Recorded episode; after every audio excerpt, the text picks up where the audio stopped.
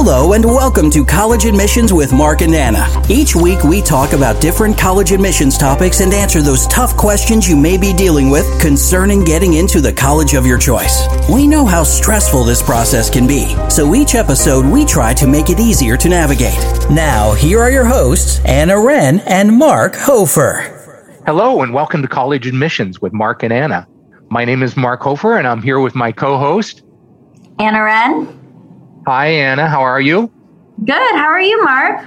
Well, I'm good. And here in toasty Seattle, and I know you are going to be even more, more toasty today. Yes, it's it's a scorcher. But I think our guest has it the hottest, right? We've got a really hot guest with us today. Absolutely. I'm excited because our guest I've actually known for quite a while, and uh, she is now in a position that is extraordinarily important. And I think all of our listeners will really appreciate our conversation with her. So we are going to speak with Anne Morano. Anne Morano serves as the executive director for Colleges That Change Lives organization. And prior to representing the 44 member institutions and championing the liberal arts and student centered college search and admission process through CTCL, she was the college college bound advisor at the Irma Lerma Rangel Young Women's Leadership School in Dallas for 12 years. And before moving to Texas in 2009 and worked for 20 years in the college admissions counseling and second and several secondary and post-secondary institutions. A veteran of the Common Application Board of Directors, the Johns Hopkins University Access Advisory Board, and the UT Austin's High School Counselor Advisory Board. She is a proud first generation college graduate who believes in the myth busting and amplifying joy with and for students and families on the road to college. Hi, Anne. How are you? Hi, it's so good to be with you both today. Thanks for making space for the conversation. I'm doing quite well. Thanks. Very good. Anna, you want to start off with some con- questions for Anne? Sure. So, not everybody knows or is familiar with colleges that change lives, um, both the book and the organization. So, would you mind providing our listeners with a little bit information about, you know, what or well, we can use the acronym CTCL. I guess more information about what CTCL as an organization is and how it got started. Sure, I'd be happy to do that. And I, full confession, I have been a super fan of CTCL for years, so I'm delighted to get the chance to talk about it and and certainly to lead the organization in conjunction with our member institutions. It all started with a book. In uh, 1996, Loren Pope, who had been for many, many years with the College Placement Bureau as an independent college counselor based in California, and also had been a journalist writing for various publications on education and other things. And uh, he had a radio career at one point. But after years of working with private clients and being asked to identify those gems, those schools that didn't typically make it into conversations, into the college search process, he decided that he wanted to amplify a group of schools that was doing extraordinary work but that maybe didn't have the name or brand recognition, and schools that were still accessible to students um, that maybe weren't hyper competitive.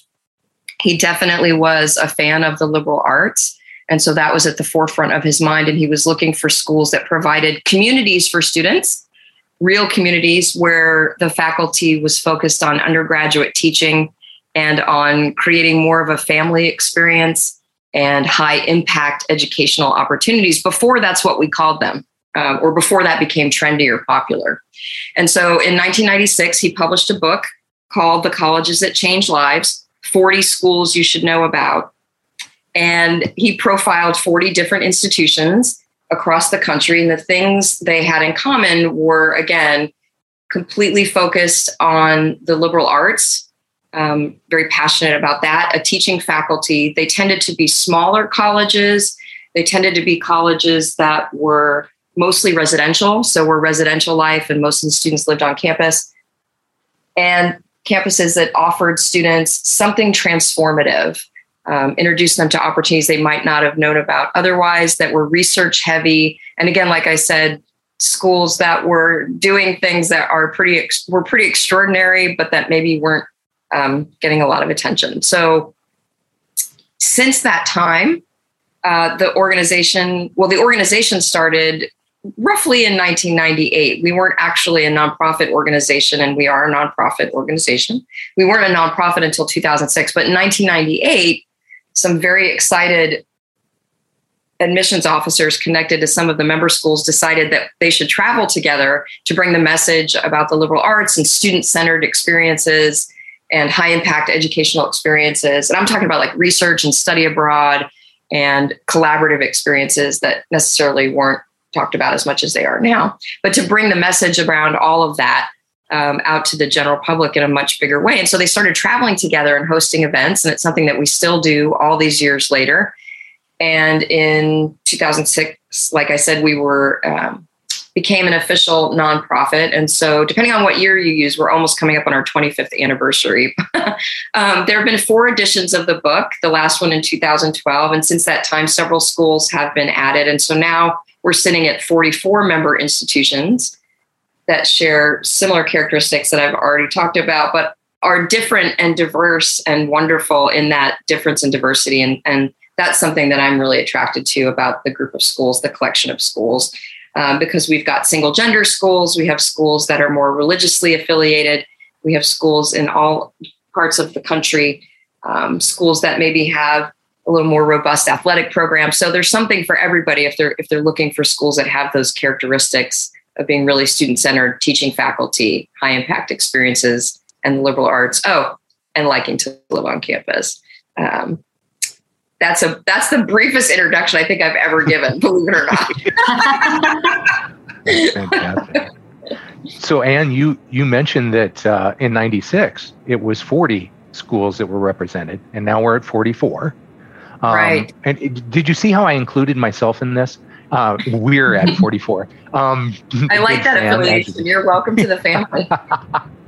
I'm part of the fan club. And um, one of the things that I, I would like to know, because I don't, is how do schools apply to be part of it? And what would they benefit from becoming a, a member of the organization? That's a great question. Mark. Um, there's actually no formal application process. There have been four editions of the book. The fourth version was co authored and co edited by Hilary Masell Oswald. And working in conjunction with Loren, they brainstormed a list of schools that had come across their radar that had been recommended to them, that they conducted formal interviews with and visited, and then determined which ones to invite. Not to the organization, it was it's a separate process, but to uh, be profiled in the book. And then after that happened, the organization invited those schools to join uh, CTCL. So, since there's not been plans in the works for fifth edition of the book, that's something that the organization is considering. Um, how do we distill and stay true to the original spirit of selection, if we want to say it that way, and identify for ourselves other schools that are mission aligned, um, that sometimes people think or say, oh, I'm surprised that X institution isn't a member of your organization. Um, that's actually something that we're talking about as we, we talk about our identity now that we're a quarter of a century old. That's definitely very exciting, though. And, and I think, you know, I didn't know before that you guys had added four new colleges. Um, and so another question could be because you had said that you guys are all liberal arts colleges, and that was really important for and we, we ask this of other people all the time there's so many there's hundreds of liberal arts colleges. What would you say to people that a don't see the value of liberal arts colleges? And b what would you say the distinct value is of the ctcl liberal arts colleges? Yeah so i think the distinct so first let me start with the value of a liberal arts college. I think it has to do with whole person education and that regardless of what you think you want to study or what you think you want to do, being prepared across academic disciplines, so getting exposed to all kinds of different subject areas, will in your lifetime make you more effective and happier. That's a bold claim, but I'm going to say it. Uh, more effective, happier, more flexible, more able to pivot into new situations and positions than a degree that's completely focused on one thing. I think you benefit from, we believe this actually, um, otherwise, I wouldn't be promoting it, but we believe in the intersection of ideas so that if you are studying the natural sciences and you're sitting next to a philosopher and poet, the two of you are going to be able to have conversations and problem solve and think about things creatively and differently than if you were surrounded just by your own like folk in your similar major academic area. And that, again, will give you an insight into the human condition, into the world, uh, will prepare you for situations uh, that won't be so baffling because you've had experience in them already, having had those other kind of level conversations. And, you know, I think there are a lot of us in higher education that say, you know, you're being educated and trained for positions and jobs and fields and opportunities that don't even exist today. And I think the liberal arts have been preparing students for those sorts of things, that reality for years, very deliberately. Amen. Amen. Yeah. um, because, you know, I can teach you how to create a widget. But if I guide you in your own journey of personal self discovery, which sounds like really lofty and like a bad after school special or self help program, but I don't get that way. I mean, if I can really uh, guide you, and that's that's what what's happening in liberal arts classrooms through discussion and through being engaged with people who think differently than you do, certainly by engaging with folks who think similarly to, to how you do, but with folks who think differently than you do, and by exposing you to ideas and concepts and subjects that you might not have touched otherwise because, oh, that's outside of my major, I'm going to give you an opportunity to grow, uh, to question, and to really get comfortable with change and tough questions and cracking codes and all sorts of different things, right? So, I mean, I know from my own experience, even though it's ancient history, um, I went to a liberal arts college by accident. It was a happy accident. And that's you know check back for for volume two on that story but um, and i remember having a hysterical tantrum when my advisor was placing me in a sociology class because i really wanted to take another three or four hours uh, in my major, which was which was English. And had it not been that sociology class, I ended up double majoring in sociology. Um, mm. What an enriching experience in terms of look at where I am now, working working in the field. I didn't know that when I was a new undergrad, right? Um, and it forced me to take a critical look at all sorts of things I wouldn't have, and has served me in so many other ways. And so that's just, I mean, a tiny little personal example, but um, and the second part of that question, in terms of why I think the CTCL colleges do the liberal arts in air quotes in a distinct way, and that's actually something I say frequently that they are distinctly different, is because they're they've been doing it organically for years. It's kind of they're hardwired um, to put a teaching faculty in classrooms which are noted for discussion and collaborative experiences.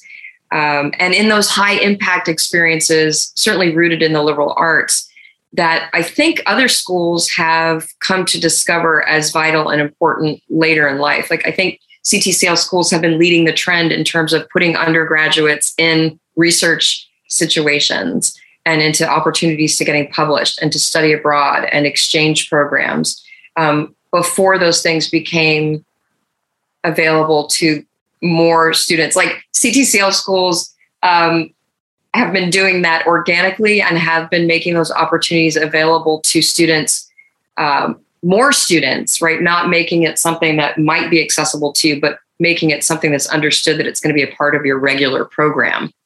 Um, and in that way, I think they're serving the liberal arts by providing those kind of experiences. At its core, the original group of schools were identified as schools, I think I might have mentioned this, that were accessible to students that weren't hyper competitive. And so when you think about transformative experiences on a lot of highly rejective, thank you for that term, Akil Bello, institutions, you know, they're not always experiences that are available to everybody. You have to have a certain kind of access or position or network already. And I think um, in a very democratic way, in a, in a pure definition of that word, the CTCL schools, within the context of the liberal arts, believed that those experiences were vital for everybody. So I hope somewhere in there you can untangle what I'm trying to say about why. Well, one of the things, and as as an educator, I think people who have worked with students to and through high school and college, um, it, it's an interesting thing. A lot of them understand well, liberal arts college and experience is an extraordinary thing. And what you are allowed to, what you are able to do afterwards is um, a very different thing than if you just were very focused on material um, and getting a degree in a subject area. And when I talk with a lot of parents and students, I say uh, specifically for um, uh, CTCL schools, I, I kind of preface it with their one of the main missions of their existence is they want students to be able to think, write, and communicate effectively as a baseline. And everything else is kind of built on that. Is that, I mean, in, in that kind of a description, is that kind of what you see in all the schools? I, yeah, I think that's a totally fair assessment, and I would I would layer on also that um, they're inviting students to be challenged, which is exciting, and they are inviting students to be involved outside of the classroom in really big ways and to take leadership roles that aren't always defined by a title, um, but that will help that that young person, that student, um, once they've left that institution in their workplace or in their community, continue to stay engaged and to do work that matters, right? To do the good work. And that doesn't mean that you can't support yourself. I think sometimes there's there's a uh, there's a misunderstanding that oh liberal arts grads won't, you know, they're going to ex- they're going to sub exist, right? They're not going to be able to they're all for or, or join join the great, I was going to say join the great middle class or advance higher than their station, but um, they're not going to be able to financially do very well. And, and it's just the contrary. Um, as a matter of fact, you know, you can, you can find the research that says they do quite well. And I think that's because um, they, they wend their way through working with and alongside and in, in collaboration with and partnership with all kinds of different people and experiences and concepts and topics because they've had that exposure. Um, and so it makes them very valuable employees. Or they, they may even develop a more entrepreneurial spirit, right? Because we've been focused on the human experience and mm-hmm. problem solving and, and that. So, right. That, that, that whole thinking thing is way overrated. I... right. right. right. Right. Um, that's, that's so funny. I mean, I think, um, you know, I, I, fought with my own parents quite a bit, who, as a first generation student myself, and they were first generation parents, um, who thought that the clearest pathway to success was a very straight line that involved studies in business or nursing or teaching, right? Because those were predictable and mm-hmm. um, and safe. And so when you say to them, as a first generation kid, I'm going to go to a liberal arts college and I'm going to study English literature and writing and sociology so I can understand culture and the way people organize themselves in groups yeah. and why decisions. Yeah, right. Sure. That's, that's, a that's a hard sell, but you know, several several years into my career in higher ed, they got it. They got it, um, yeah. and the fact that uh, I could move easily among communities and, and things that was that was the biggest sell. But so I, I get the I get the hesitancy. I do see, like for example, you had mentioned and like I was wondering, given all the quote unquote change that has happened these past few years,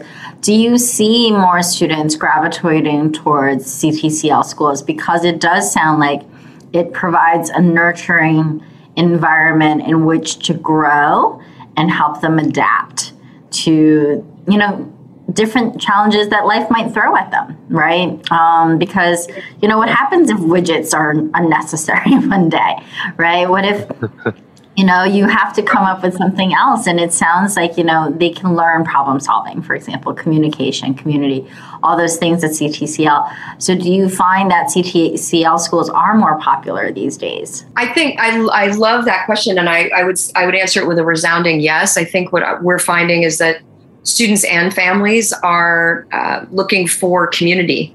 I was speaking with a colleague the other day that after what we are, I hesitate to say um, what we've been through because I think we're still dealing with things um, in a number of ways. Like I say, it's the continuing times. But I think one thing that we experienced was that the village vanished, right? And so mm-hmm. um, for students and families who value the village, um, because their educational experiences were so upended and so different.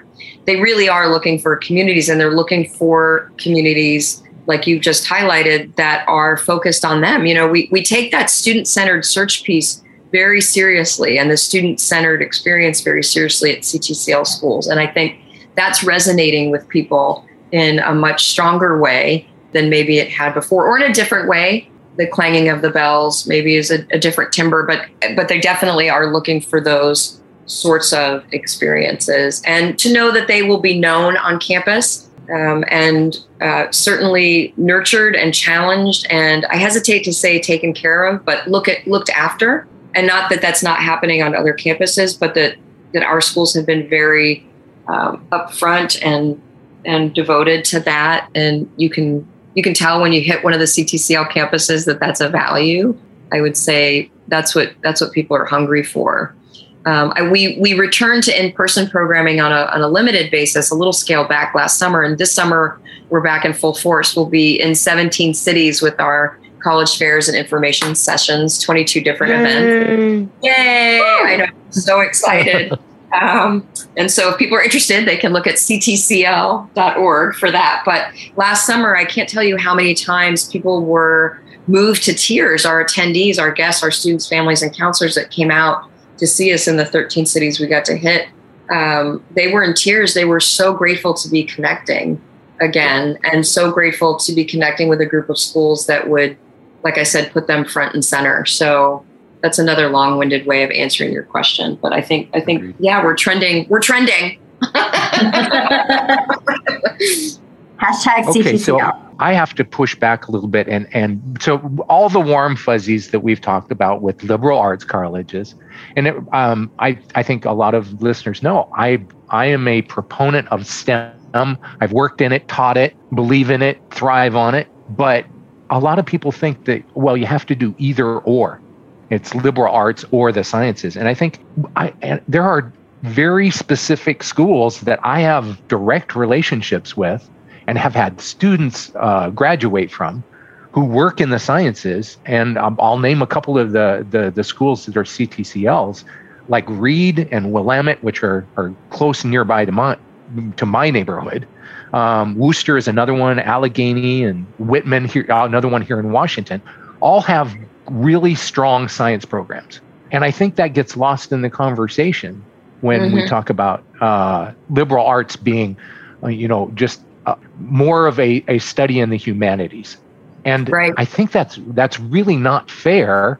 And especially because there are so many schools in the organization that really do teach strong sciences. And do you find that that gets lost in the conversation when somebody says, "Well, yeah, I'm going, I'm going to a liberal arts college, uh, college or one of the CTCL schools," and they're not giving it, you know, their science cred. Is that something you encounter regularly? Yes. So thanks for bringing it up. I think there is that assumption that, oh, that I'm going to be so steeped in the humanities that I couldn't possibly have a robust program in the natural sciences, or I'm headed to a professional school in one of the healthcare uh, industry preparing kind of majors or subject areas. And so there's no way I'm going to be ready for med school or dental school or veterinary school if I go to a liberal arts college. And, and that's not the case at all.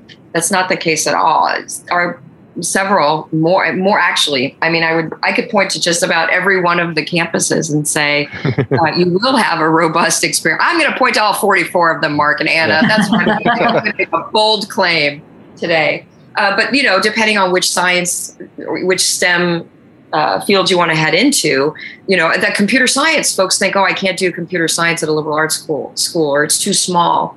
Um, which when did small become a deficit? Also, small in higher ed, small small liberal arts school. Uh, you know, means wow, you might actually get more attention as an undergrad. Could that be a bad thing? Well, it might be if that's not something you're looking for. Anyway, that's a whole other tangent. Um, but you know, I think folks think, oh, I can't do the computer science, and I can't do. On the contrary, I think you. Well, I know this to be true um, that you're going to be working so closely with your faculty and engaged in very real, substantive research experiences from the get go, and have an opportunity to be published and to explore your interests, and then have all of those experiences to share in a resume or CV or application to whatever post grad or professional program that you're looking at. Um, and um, many of the schools boast placement rates in a medical school that rival some of the institutions I may have mentioned earlier, but um, that you know that that are more popular or more thought of. From personal example, I have a student at Juniata College in Pennsylvania right now, who's a biochemistry major who came out of the last school that I worked at from Irma Rangel, who even before she started her undergraduate career was connecting to faculty in STEM and identifying experiences that they wanted to get her involved with and was doing research her freshman year that was pretty intensive alongside uh, professors. I don't know where that happens. I mean, the access to labs and to faculty in the sciences, the fact that faculty are not as obsessed with their own publish or perish requirements, right? that they are more engaged, I think, in teaching and bringing along undergrads, especially in the sciences, since that's the conversation we're having now. Um, yep. Makes those campuses valuable places to do work in STEM, and I can go on for hours and hours about those those kinds of experiences. Yeah, I, I, have a student. I have a student at Reed with their brand new. I think it's only two years old. Their their computer science program, and they were accepted many, many of the big names, and decided that Reed was the the right place for them. And in checking in, uh, she said that the one-on-one individual attention that she's receiving and the rigor of her coursework, she said she can't see it having happened anywhere else. So that was a very exciting thing, especially for a new program. Right. Yeah. And I think also when you are doing STEM at a liberal arts school and being exposed to other subjects, you know, I can't speak to that being well rounded enough. And I think that makes you actually a more interesting and more compelling applicant or candidate for admission to professional schools when you can speak to not just your STEM area, but also the fact that you had applied those concepts to psychology or gerontology or to history or philosophy. You know, speaking of philosophy, what a mind twist that is for somebody going into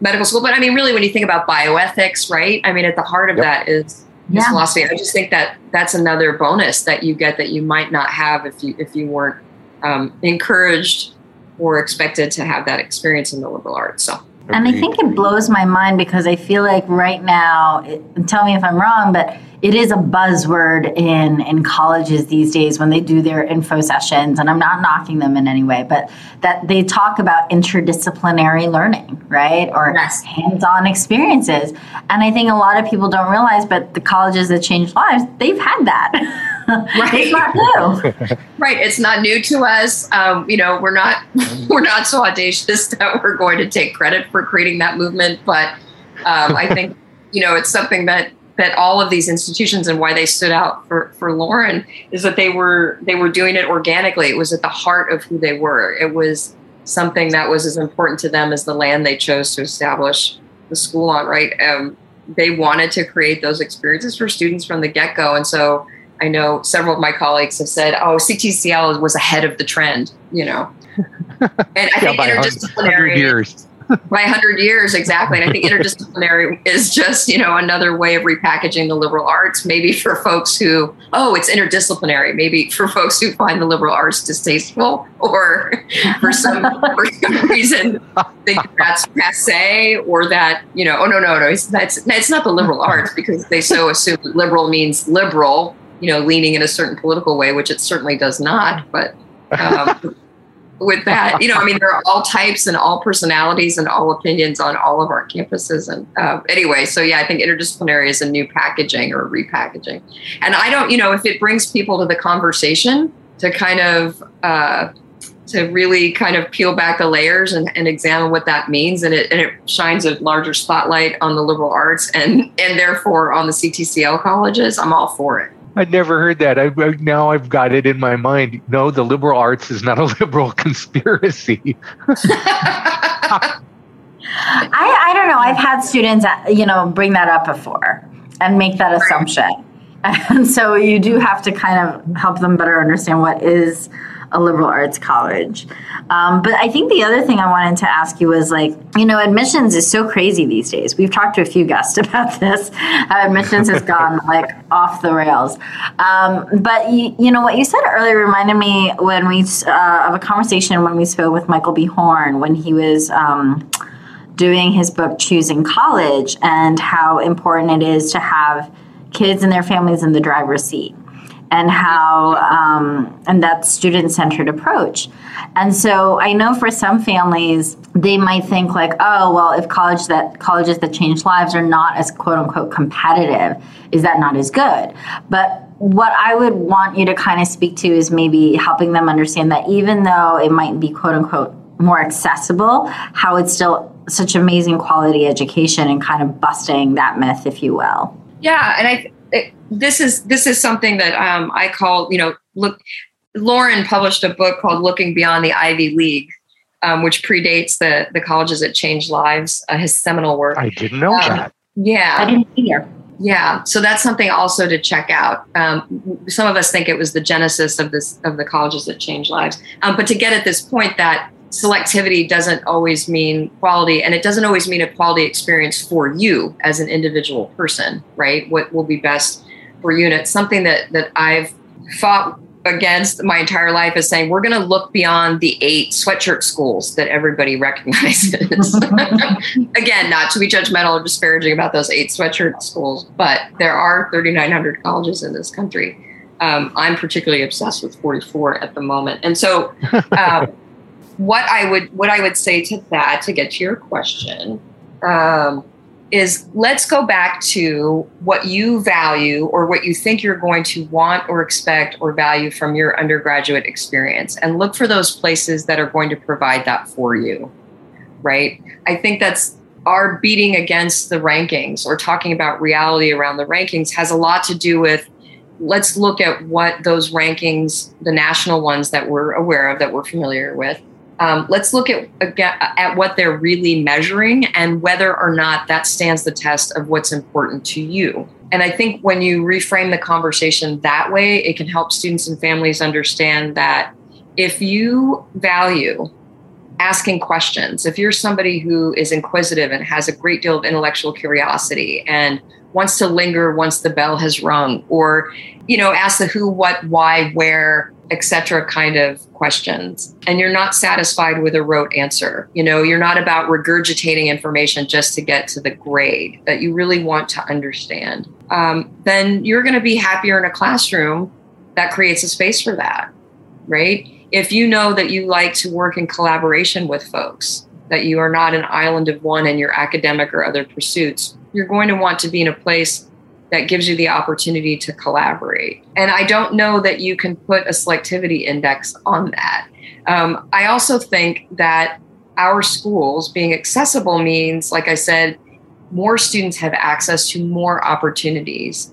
And for students who may not always speak up right away or may not self advocate right away, because self advocacy is not, uh, and that's another conversation. So I hope you'll invite me back. Um, self advocacy is a learned skill, right? I don't think it's something that we learn how to that, that we just come into this world knowing how to do. And so if you're not a student who knows necessarily how to speak up when you need help or to ask those tough questions or to seek out resources because again we're not taught to do that uh, i mean we should be taught to do that we don't we don't come to that naturally but if you're somebody who necessarily doesn't do that as well and it's not a that's not a bad thing. I'm not saying that's a character flaw by any stretch of imagination, but it's very hard to hide at a CTCL campus. You're going to be front and center in front of faculty who are very, very invested in your success and surrounded by peers who are too.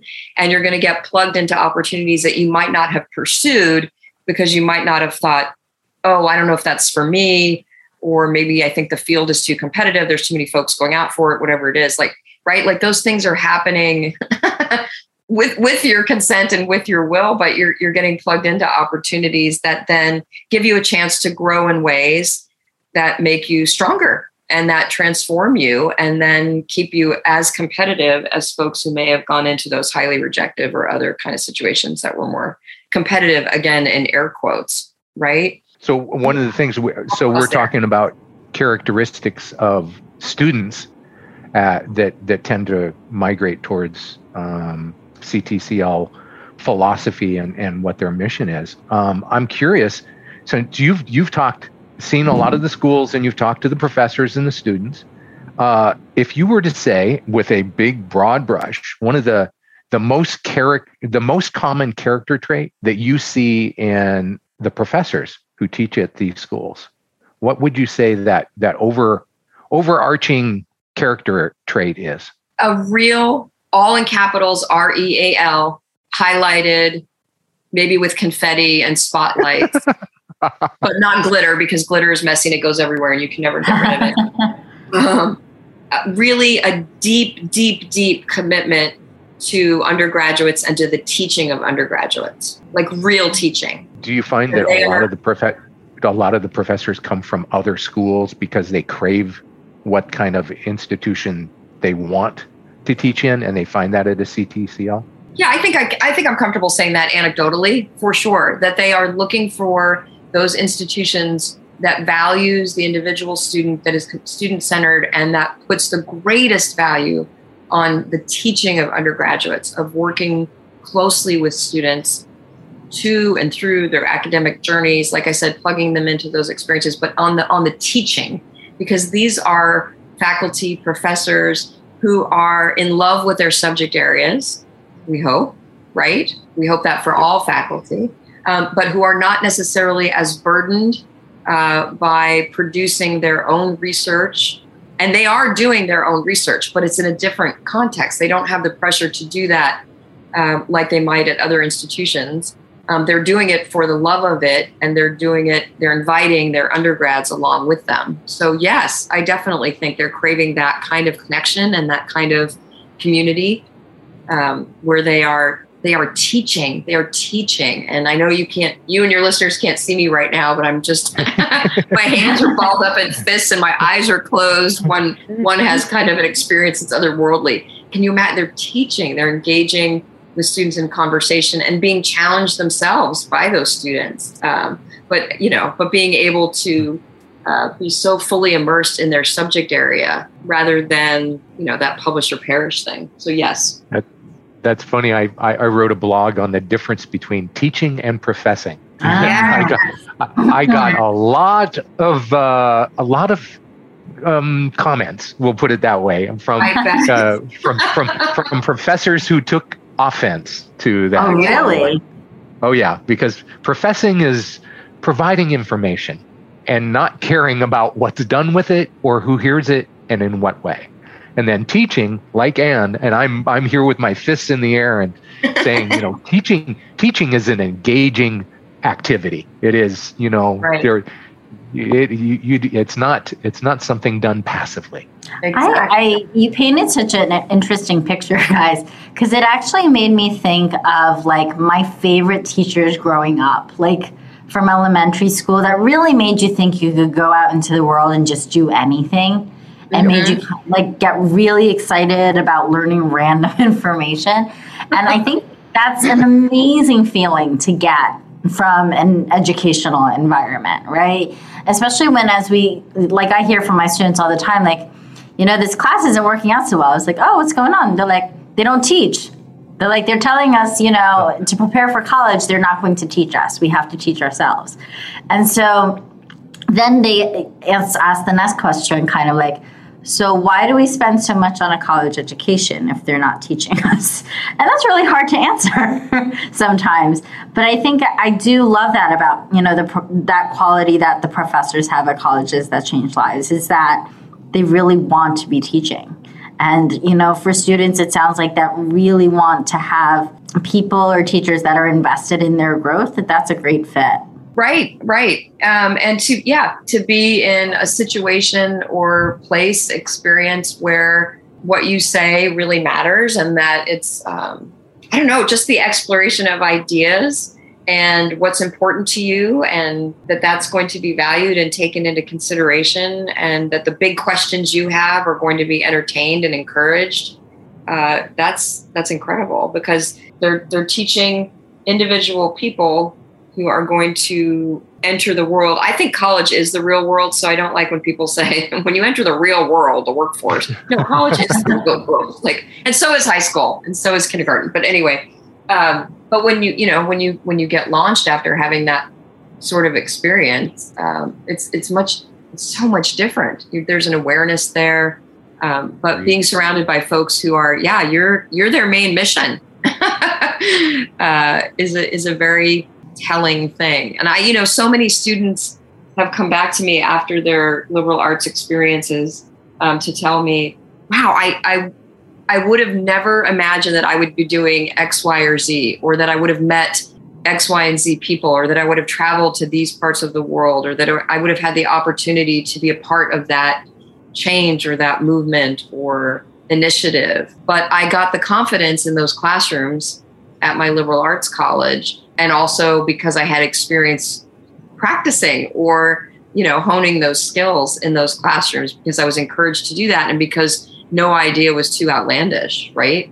I mean, maybe we didn't always have the financing for it, but we got creative. Ha ha ha.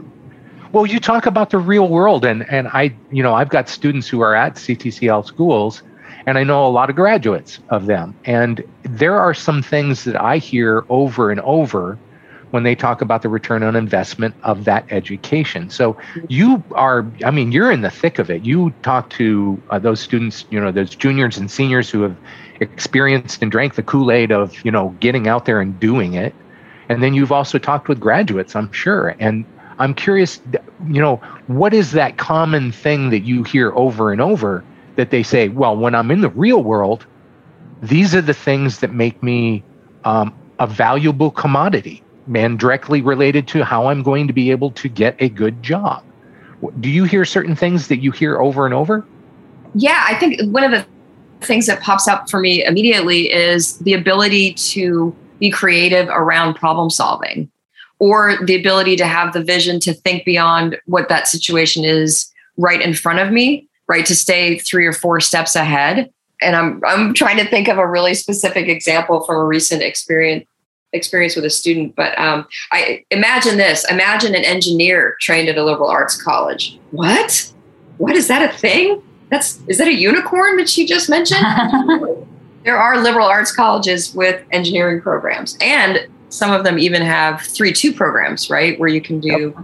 Um, in partnership with another institution, earn two degrees in five years, which makes you even more valuable. More, agreed. More valuable, yeah um, I know I we should have issued a disclaimer that I have some pretty strong opinions about things, but um, uh, just to tie it back to the STEM, Mark, I was just thinking of yeah, one of my graduates did an engineering degree at a liberal arts college, and she uh, she uh, is in a project group of five, and her team members all outage her by at least thirty years, and come from a demographic and cultural background that she does not come from. So think about maybe the, yep. the dominant culture in engineering. Mm-hmm. Okay. And she is not from that background. And so at first she was tentative to join the project group because she thought, wow, am I going to be able to communicate with these folks and have them understand what I'm trying to say and and my viewpoints. And then she realized she called me when she when she accepted the position into the group and she said, Miss Morano,